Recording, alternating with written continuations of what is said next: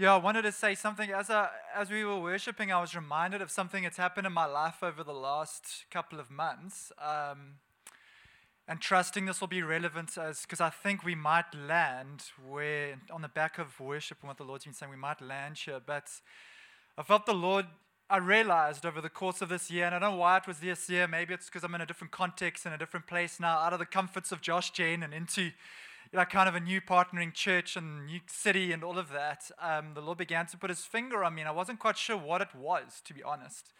But more and more became apparent that like there was a bit of like a, eh, like there was something going on between me and the Lord. And I realized more and more that what it was was um, it was religion. He was putting his finger on religion in my life, that, and revealing to me that in some ways uh, I was kind of like a Pharisee, where I can know stuff, but I was guarding my heart. I wasn't letting my heart be transformed. And I feel this morning that that's for some of you that will resonate. That the Lord's wanting to do something of that in you this morning in order for you to move forward with what He's doing here. And it played out a little bit. We went on outreach to Zimbabwe um, a while ago with some of the students. We had a wonderful time with one of the churches there in Masvingo in kind of southern Zim. And we were worshiping on the one evening.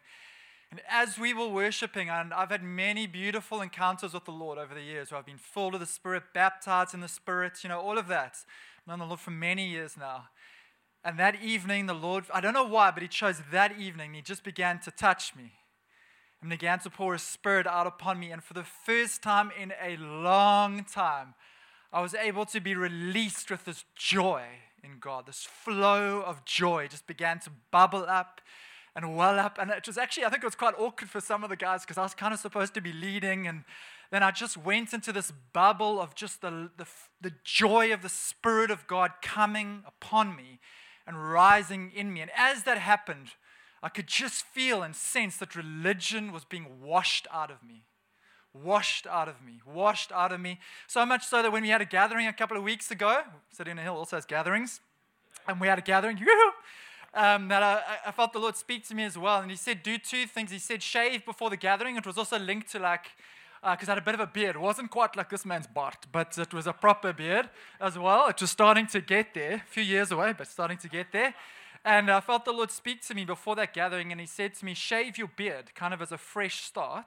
It's now growing back a month later, almost. Um, and then wear your cap backwards, because I often wear a hat. Um, I often wear a cap, and, uh, and I wore my hat backwards that day. And it wasn't about me, it was about him, and just that whole thing of religion needing to be broken.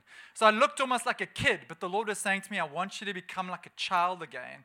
So you can follow me in ways, in a, in a way which is now full of faith. It's a new thing that I'm doing. And I can really feel that in my own life. And so I just felt to share that because I think what I also saw in worship today was like a vase which wants to carry. You know, we are a vessel, like we, we are a vessel of the Holy Spirit. And so a picture of a vase, but I saw vases that are cracked through pressure, through difficulty, even through potentially strife. Cracks can appear in our vessel, which means we are not able to, in many ways, sustain and hold what it is the Lord's wanting to do in us. And today, for some of you, the Lord, the Father wants to come and He wants to address that crack in your life. He's been doing it already, I think, through the response.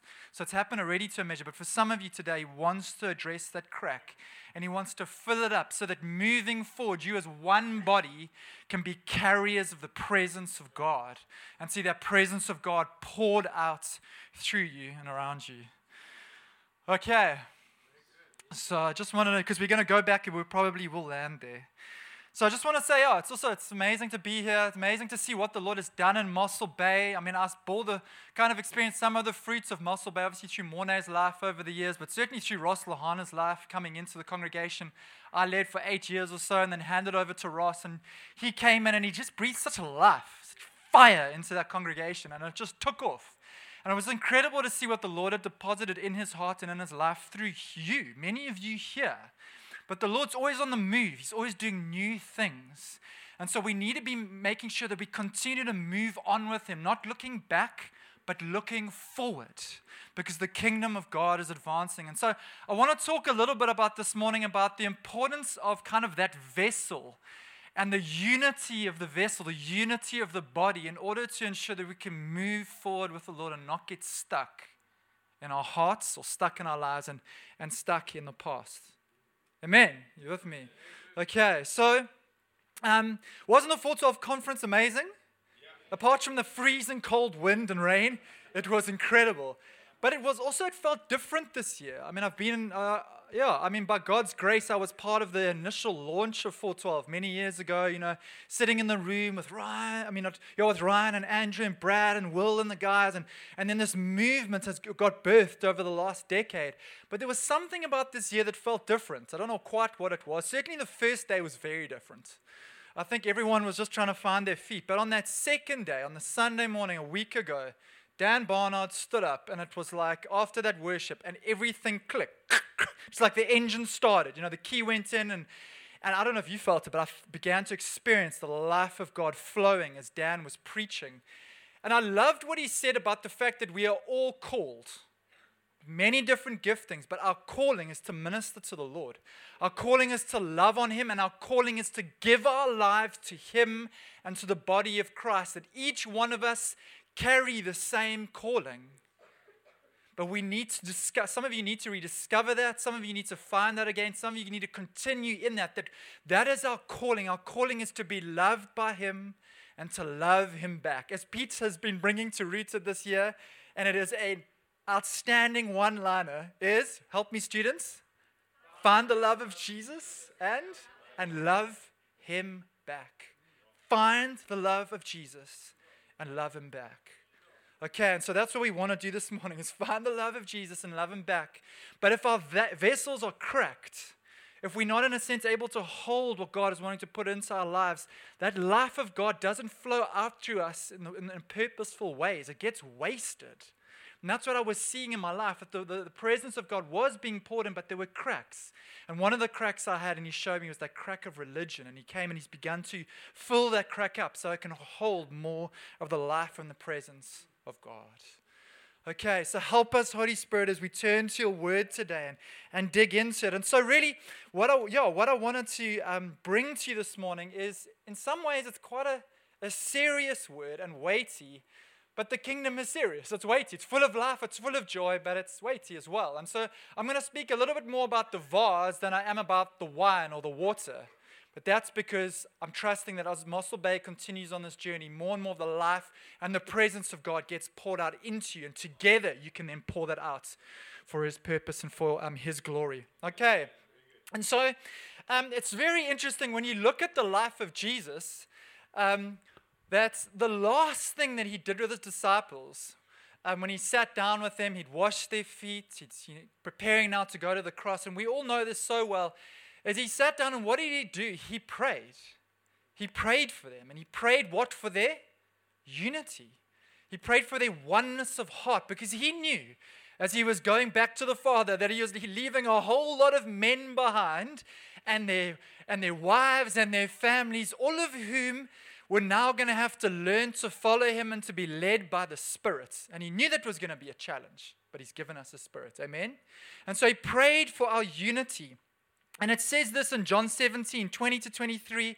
Man, we know this portion of scripture well, but I'm going to start here anyway. It says, Jesus praying for his disciples says, I do not ask for these only, but also for those who will believe in me through their word, that they may all be one just as you, Father, are in me and I in you, that they also may be in us, so that the world may believe that you have sent me.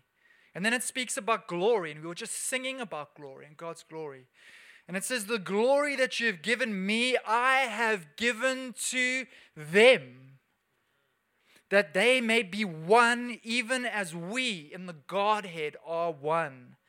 I in them and you in me, that they may become perfectly one. He's perfect in all his ways, perfectly one, so that the world may know that you have sent me and loved them even as you have loved me. I mean, what a portion of scripture, hey? What a prayer. Jesus' prayer for us. And as I was thinking about this in worship, I had this one line also that came to mind, and it says this just thinking about the prayer of Jesus here felt the Spirit of God say to me, It's the glory of a man to lay down his life for the glory of God. It is the glory of a man to lay down his life for the glory of God. And if there's going to be any oneness in the body of Christ, someone's going to have to lay down something. Because just in my home, just trying to create oneness in my home, increasingly as my kids grow up, is a challenge. My daughter's 12, my son's 9, my daughter has opinions, my son has got opinions, let alone my wife, and she's a treasure, she's a joy. But just to have oneness in the home requires someone, in fact, it requires all of us to lay down something of our perspectives or our opinions or what's even on our hearts in order to move forward in a oneness of spirit to bring Jesus glory.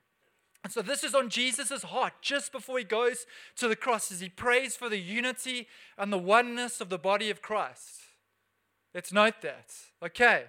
And then we know this, but it's just worth remembering. And then if you look at the New Testament church, you know, as the New Testament church was birthed, it's, it's absolutely incredible to see how Paul rises up as this apostle.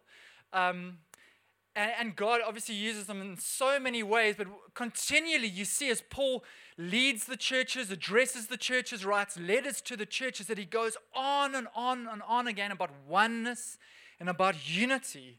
Because it wasn't long after the departure of Jesus that the church, even though it was filled with the Spirit, for the life of God, began to wander away into error and doctrines and their own ways but it was God's heart all the way, all the time to bring them back into a oneness in Him. And so you see this Paul writing as a father to the church, as an apostle writing to the New Testament churches. He addresses the churches through his letter in Ephesians 4. And Ephesians 4, verse 1 to 6 says this. Again, Dan preached from this at, at 412, but he took kind of a different focus. I want to look at something else here. He says, I therefore, the prisoner for the Lord, urge you.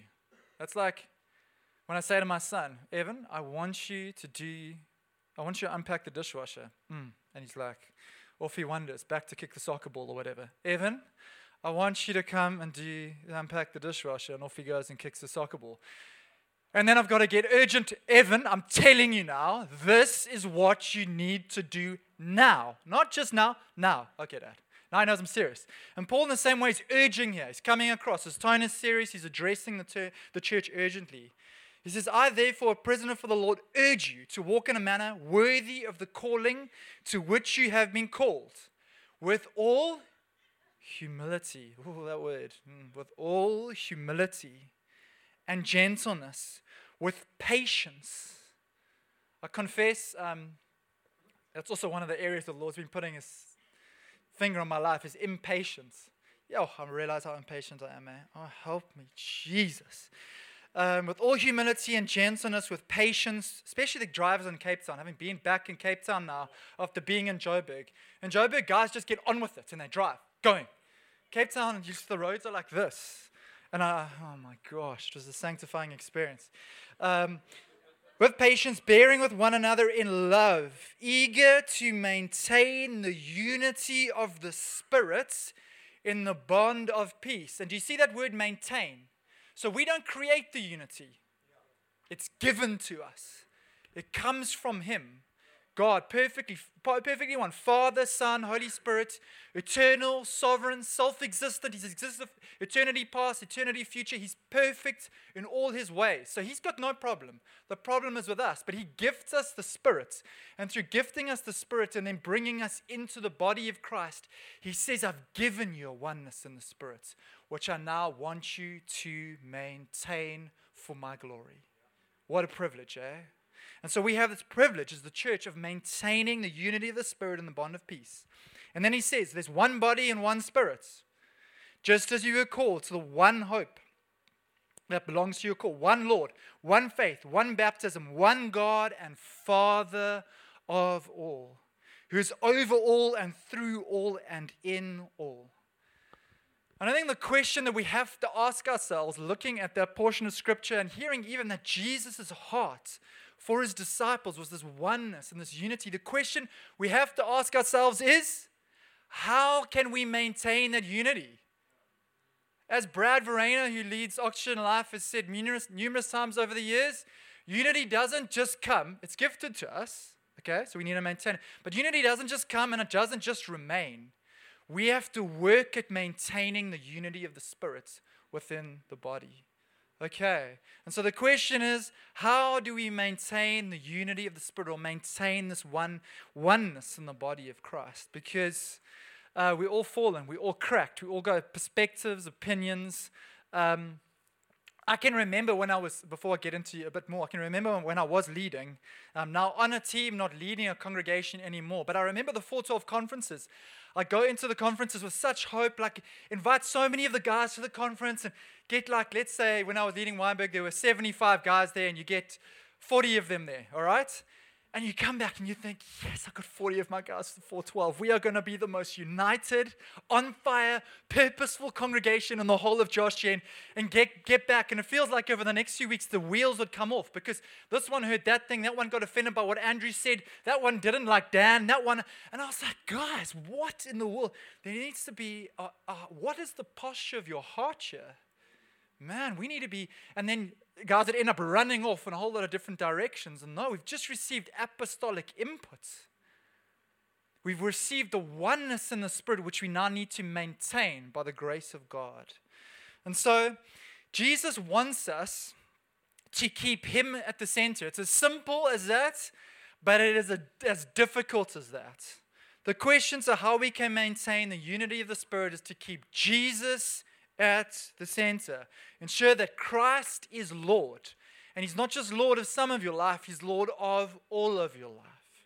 Okay. And so you see this when you look at the early church, they had this revelation of the Lordship of Christ. So much so, you read this in Acts 4, verse 32 as an example. They, this supernatural unity had been birthed within the body of Christ. And it says all the believers were one in heart. They were one in heart and mind. Don't know if that's the right scripture. Anyway, is it? There it is. It says, All the believers were one in heart and mind. And then it says, No one claimed that any of their possessions was their own, but they shared everything they had. They had such unity that they shared the very possessions of their lives. So just pause for a moment. My wife and I had a bit of a box over this scripture just before this trip down to the Western Cape uh, uh, occurred because I'll tell you why. Because we as a team were supposed to be driving down in one vehicle, or certainly the students were. And we had some issue with paperwork around a certain vehicle, which meant all of a sudden, at the last moment, over the course of the last three days, we were scrambling for vehicles for the team. So, where's James? James is now driving his car. Shannon, where are you? Um, Oh, there you are. Sorry, in the front row. Missed you. Sorry. Driving her car. But we needed one more car. And so I kind of threw a hinting and a, I kind of put a message eh, out to the church. Anyone feeling to give a vehicle? And um, was silence. You know, crickets. Like nothing. Nothing's coming back. And then, and then I began to realize as I asked the question, he was asking me to answer the question. And so there it was, but, but I knew if I was going to give my vehicle for the trip, or our vehicle for the trip, we have one car at home that we share. Um, I was going to have to get this through Lee. and so Lee and I had a backwards and forwards around the scripture, and I was like, no, if, you know, if, we, if we're going to be truly one, if we're going to be truly united, if we're going to be giving ourselves to what Jesus is doing in his church, we actually need to give our vehicle for this trip. And so we did. And the students drove it down here. And praise God, it arrived in one piece, and all of you did as well. Thank you, Lord. Ants, you were a champ, bro. Where are you, Ants? You're an absolute champ. Um, and drove so well. But you know, the, we need, there needs to be such a, such a oneness in our hearts, such a oneness in our spirits, that we're willing to lay aside our preferences, our positions, even our possessions, in order to see the kingdom of God advance. No one claimed that any of their possessions, or that could be your position, your perspective, no one claimed that any of that was their own. But they came in a oneness and laid that before the apostles and laid that before the leadership. And so, this oneness that we see in the New Testament is a oneness that is born of the spirits, but it is maintained through godly, wise, discerning, humble, courageous leadership. Leadership is essential. Without godly leadership in the life of the church, the people, the sheep, and we are sheep, heard that earlier, confess I'm also a sheep, is we, ha- we don't want to be a goat, eh? Uh, goats. Have you seen goats? Go driving in Africa, you see a goat there, a goat there, a goat there, and a goat there. No, they're all over the place. You want to see, you want to be a sheep in line, going in the same direction. Okay, so there's this oneness born of the Spirit, maintained through godly, wise leadership. And so our posture towards leadership is absolutely vital. I mean, I don't know much of Mossel Bay's story, to be honest. It's great to be. I think the last time I was here was January 2011. It looks completely different. It's an incredible venue.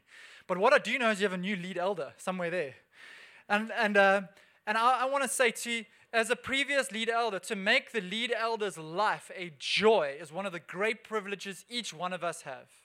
To lay aside your sorry, your preferences, your position, in order to make his life a blessing, I can tell you now, will make your life more blessed. It will. Because if you come alongside him and encourage him and lift him up and his family and pray for them, there's something about maintaining that unity, that oneness in the spirit, which breaks something open in your life. And Paul knew this. The Apostle Paul knew this. And so he wrote, not just in Ephesians 4, but he wrote in Acts 20, and he addressed those that church, and he addressed the leadership in the Ephesian church. And he said to them in Acts 20, and I'm quickly just going to read through these verses. We won't sit here too long, but it's so important what he says. He said, writing to the, the elders of the church at Ephesus, But I do not count of my life of any value nor as precious to myself. Amen? I even moved from Cape Town. I moved from Sea Point to Benoni. So this is very real. Every time I read this. Anyway. But I do not account of my life of any value, nor as precious to myself, if only I may finish my course and the ministry that I received from the Lord Jesus to what? To testify to the gospel of the grace of God.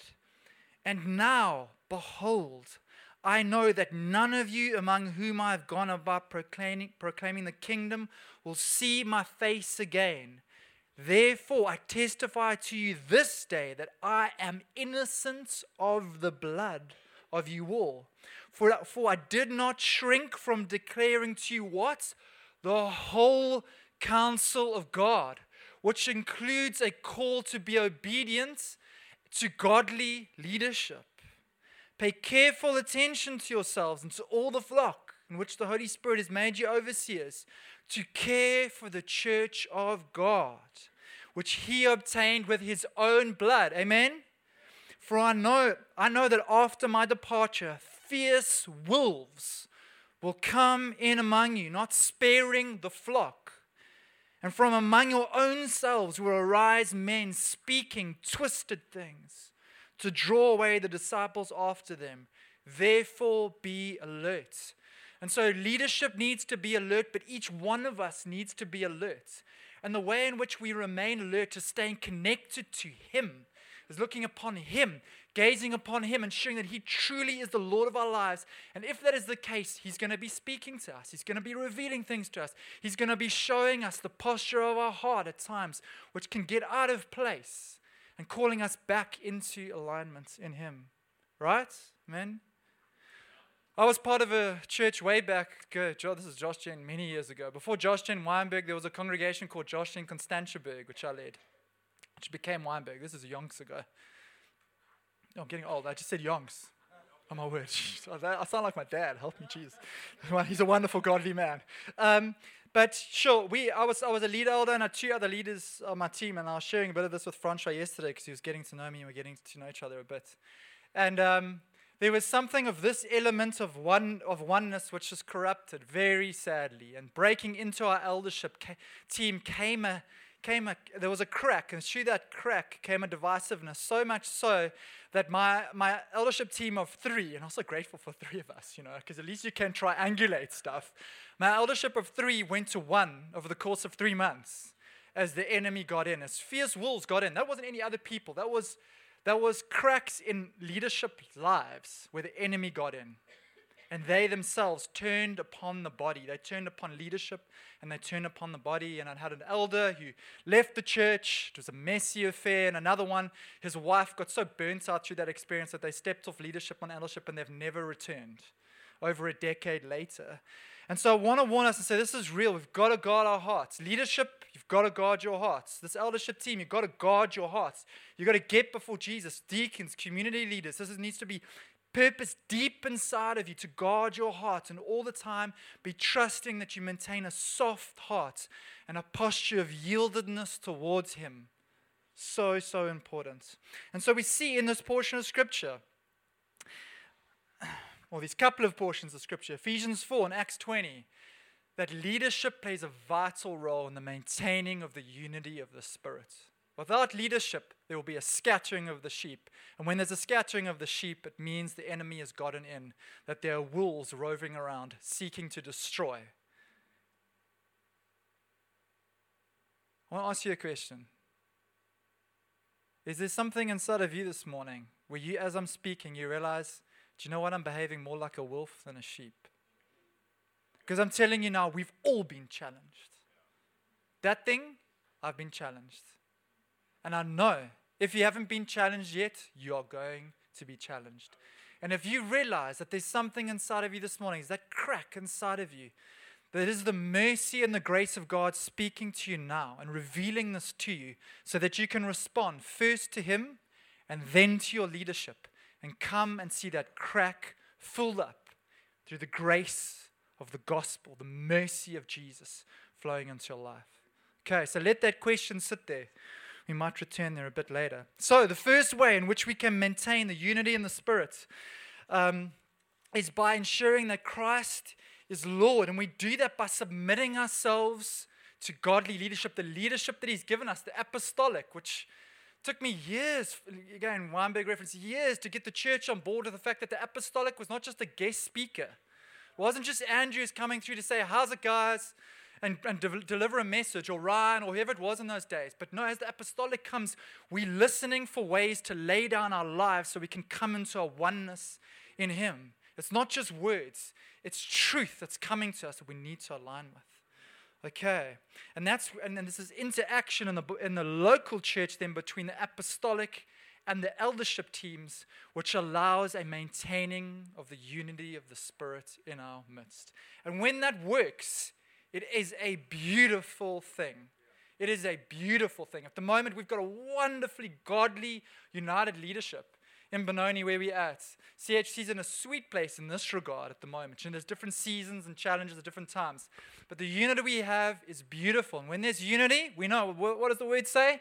God commands a blessing. You begin to see God adding people, maturing people, and the raising up of leaders and preparing for the kingdom of God to advance. Yes, I've labored that hard, but I trust it's good. Secondly, one of the ways we can maintain a unity in the Spirit is by cultivating a deep sense of Christ, not just this way through leadership, but this way through us, through our relationships this way. Um, again, I confess, by nature, I'm one of those people who likes to be liked. And I get challenged on that. Because I like to be liked, it means when I'm overlooked, I can be quick to pick up offense in my heart. So I've got to watch that thing. Because I like to be liked. When I'm not liked or I'm overlooked, oh, there's, a, something can rise inside of me which I then need to give to Jesus. Um, and the reason I mention this is because, in many ways, even as an elder or as a leader, for a long season, I was conflict averse. Like I just didn't like conflict. If I saw conflict, Andrew always says, run at it. Get to that thing before it can turn Get to it, sort it out. And I would always pray, Lord, please take it exactly, take it away. And it took me a few years. I was a bit slow to learn, but it took me a few years. That thing don't go away. That thing goes underground and it disappears. And then a few years later, it's not a seed, it's a tree. And it's a weed of a tree. And it's appeared. And then you've got a problem. Then you have a big problem. And so we need to be, we need to develop a culture. I'm not quite sure what the culture is like here, but uh, I think we need to develop a godly culture where we're able to not look to criticize each other, but build a culture where we love each other enough to speak the truth into each other's lives. Okay, so Philippians 2 1 to 4 says this Therefore, This is Paul writing again to the church.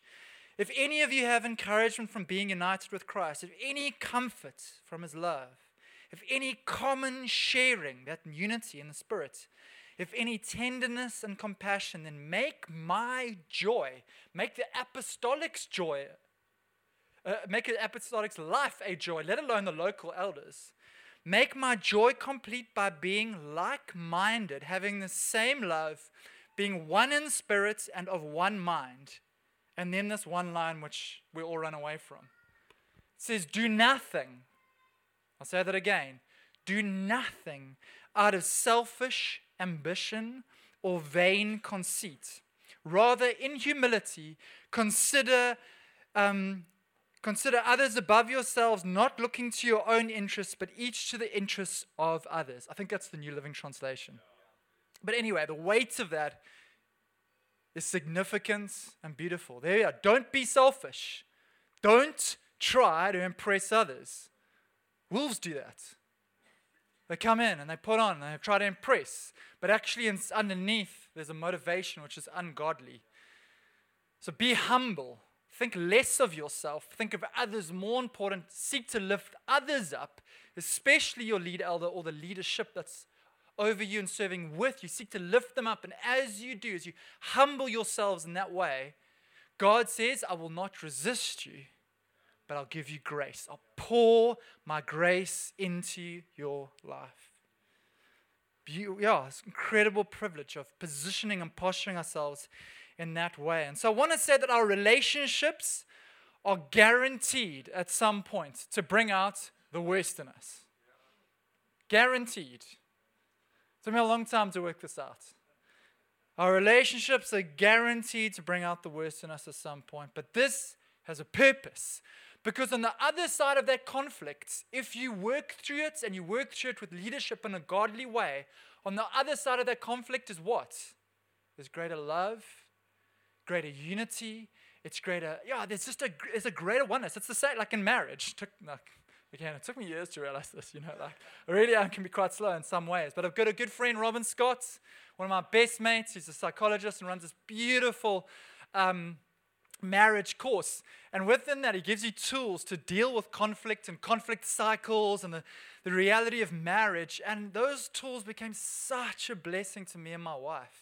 Because so often we get stuck to, stuck a conflict and we wouldn't be able to resolve it in a way which brought us through into more into a greater, into a greater love. You'd resolve it. I mean, those of you who are married know this. You resolve it at a certain level, but then you you kind of move on and you hope it goes away, and then it pops up again. You know. So this is a call here to a, to a deeper unity amongst yourselves. We have a unity first this way with Him, come flowing from Jesus through leadership, the apostolic, the eldership, but then this way with one another. And you're going to be tested on this if you haven't been tested already. As, as we've heard this year, when the test comes, pass the test.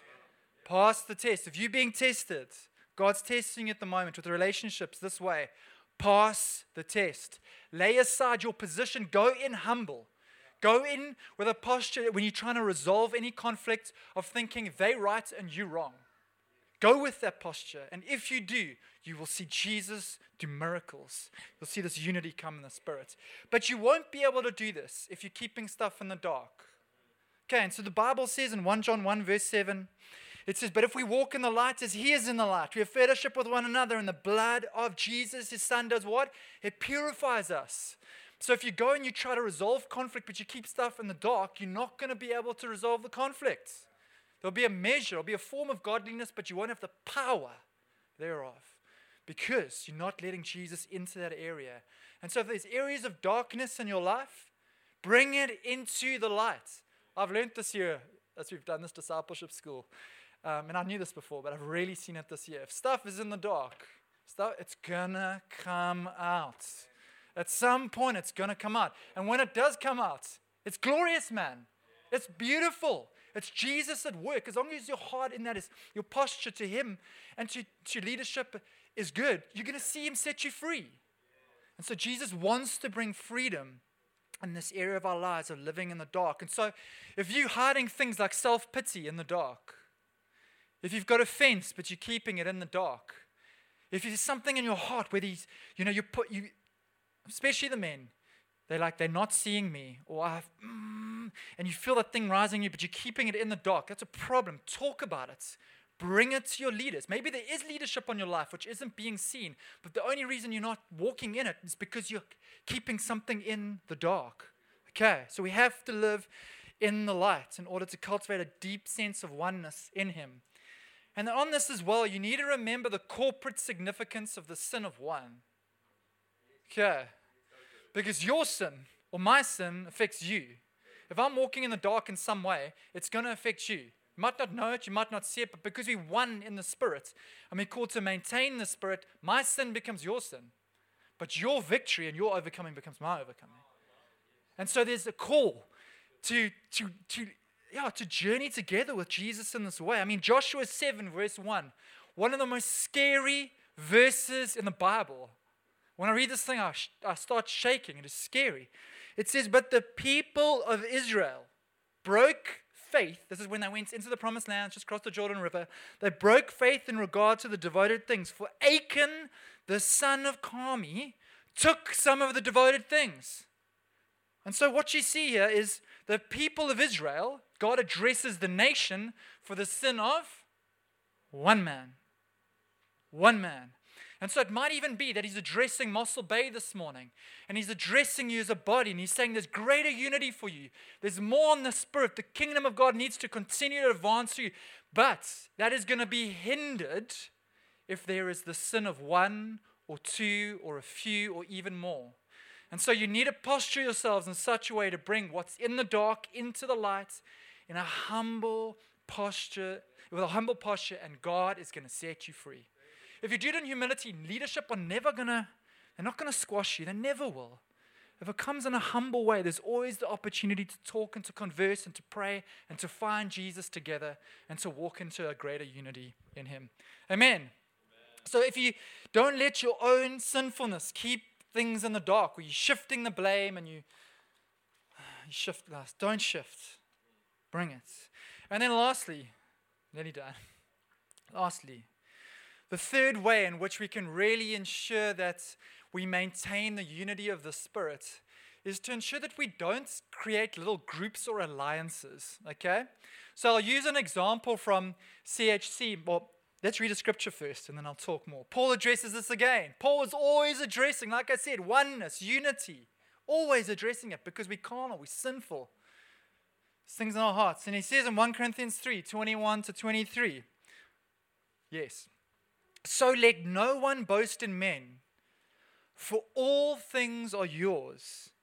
Whether Paul or Apollos or Cephas or the Word or life or death or the present or the future, all are yours, and you are Christ's, and Christ is God's. We've got to have this posture in our hearts where we, we're not following one leader because we like them or, yeah. I mean, you see this all the time. Whether in a Benoni context, my lead elder is John. Great, been a lead elder for about just over a year now, doing a great job. Ryan oversees the whole of CHC, and there are other lead elders. If I have it in my heart that, you know, when Ryan speaks, I like what he says, but when John speaks, I don't like what he says, and so I'm going to give myself to Ryan, but I'm not going to give myself to John. Darkness, division, maintaining of the unity of the Spirit is not happening. That is dangerous. And so you need to watch that. And this can happen, this can creep in so easily, where without even vocalizing it in your heart, you're not giving yourself to the leadership through Jesus, but you're giving yourself to one man and his wife, or two men and his wife, and not the others. And you create these little, little kind of um, communities within the community, or churches within the church. And that is very, very dangerous. That doesn't mean to say that you've got to have good, rela- like very close relationship with each one. Obviously, there's some that you're going to get on better with. There's some that you're going to really build with. Maybe they oversee your community or in your community. Speaking about elders specifically. But you need to have a posture in your heart that when any of the elders speak to you, especially the lead elder, you're giving your heart in fullness to him and you're following him with all you have. Okay. And so the roots, actually, the roots of that, the root of that thing, we follow one and not another. What is that root? The root is that same old root which we've got to address over and over again. It's the root of pride. Because if I align myself with that person, I like him, he likes me, maybe he's going to open a door for me. Maybe he's not going to be, maybe then because he likes me, I don't have to open my life up as much to him. He's just going to overlook some stuff. All those things can creep into our hearts and our minds and begin to break down the unity of the Spirit in our midst. Okay? And so the root there is the root of pride, which tries to derive a sense of validation or distinction by being aligned to certain leaders and not others. I recently heard a story of um, an elder in the life of our movement who's, who's just dealing with an issue in, in his church, in his particular church. And what had happened there was, um, as opposed to someone speaking directly to the lead elder because there was something they felt between them and the lead elder, they went to Andrew. They saw him at the conference. Oh, Andrew happens to walk past. So they grabbed Andrew. And they said, Yes, you won't believe it, but my lead elder just not listening to me. And they poured their, needless to say, needless to say afterwards, that poor lead elder. I mean, he was here, Andrew, like, what's going on? Why are you not? And so we can, without even realizing it, I don't even know that story, but if you need to resolve something with a certain person, you need to go to that person. Don't go around them, don't go over them. Go to them, go to them in love. And as you do that, what begins to happen is that vase that I was speaking out at the beginning, the cracks begin to be filled up which allows us to posture ourselves in such a way that the presence of God can be poured out. And then, because the life of God is poured out into us, we can pour our lives out for others. It's not being squandered through the cracks in our lives and the disunity that can come when we don't maintain the unity of the Spirit. And so, I want to land we always said that we want to land. Want to land with this, just this, just reinforcing the, the importance of maintaining the unity of the Spirit. Where there is the unity of the Spirit, where we maintain it in these certain ways. Firstly, you know, by making Christ Lord and that lordship flowing through his leadership in the life of the church. We maintain unity by submitting ourselves in that way. God is going to bless that. He's going to bless that because it looks like him. Secondly, when we maintain unity this way, pleases him and he can bless his body, he can pour out more of his spirit upon us. And thirdly, when we recognize that he doesn't just want us to align with some leaders, but he wants to give us give our hearts to him and all the leadership, especially the lead elder, we're positioning ourselves for the life of God to flow in us and to flow through us. And so this morning, like, I don't know what you're feeling, Francia, but as we as I land this, I'd love to create a moment where if something in your heart says, Ross, you know what? There's something inside of me where there's a crack. You've touched on something today, there's a crack. I think we need to position ourselves this morning in such a way we begin to ask Him to say, Come, Lord, come and show me exactly what that crack is. And then, as He's showing you that crack, to begin to ask that He would give you the grace to go and make right. Either make right with Him, the Lord, or make right with leadership, or make right with your brothers and sisters in the body of Christ and to position yourself in that way. And so, can we pray? Can we just close our eyes for a moment?